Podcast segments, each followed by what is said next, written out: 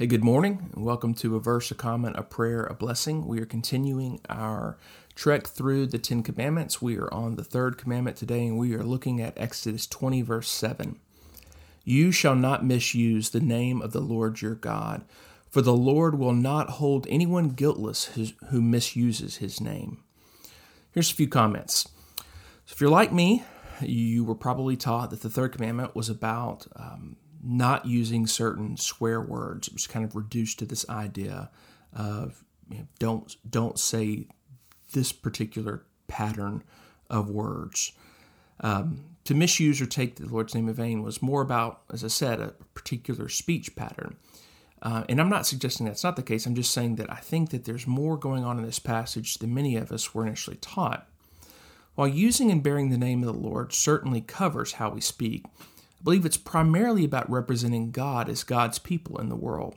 It's about representing God in our words and deeds in a manner that reflects his holy, righteous character. We are God's people, and we, as God's people, bear his name.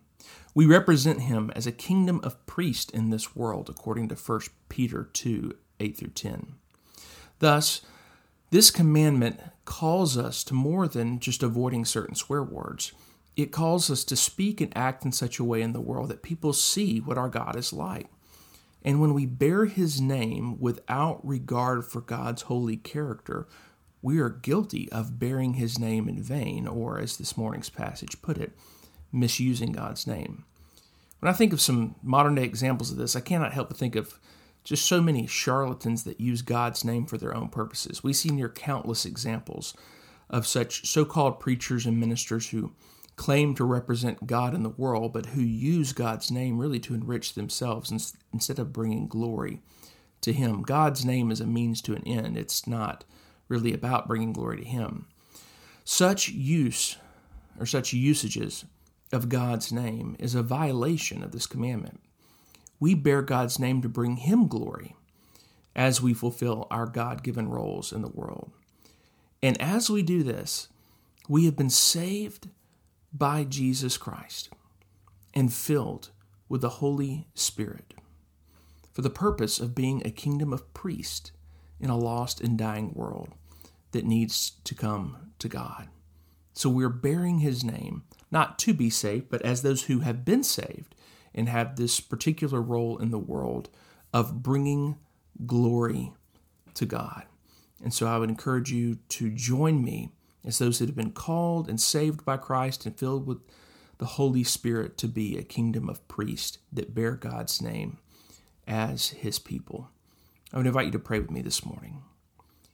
Lord, would you have mercy on us and help us today to bear your name? Lord, to use it and act in such a way as when people see and hear us, Lord, they know that we belong to you.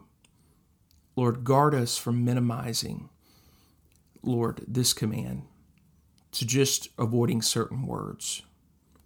Lord, we are your people and we want to represent you well. Lord, not to be saved, but because we've been saved and that we have a calling in this world. Lord, use your word to instruct us and guide us. Grant us the strength in Christ by the Spirit to live in a way that conforms to your righteous character. Lord, we will fail, we know. But Lord, we ask that you would Remind us when we do that we might run to the mercy seat of Christ, that we might remember the forgiveness, the mercy that we have in Him. Lord, and that we might repent, Lord, and live in a manner that is worthy of the call of Christ.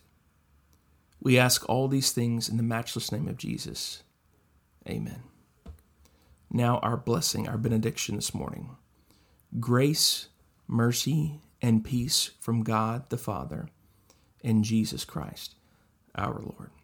Have a blessed day and go forth bearing his name with strength and peace. Be blessed. Have a great day.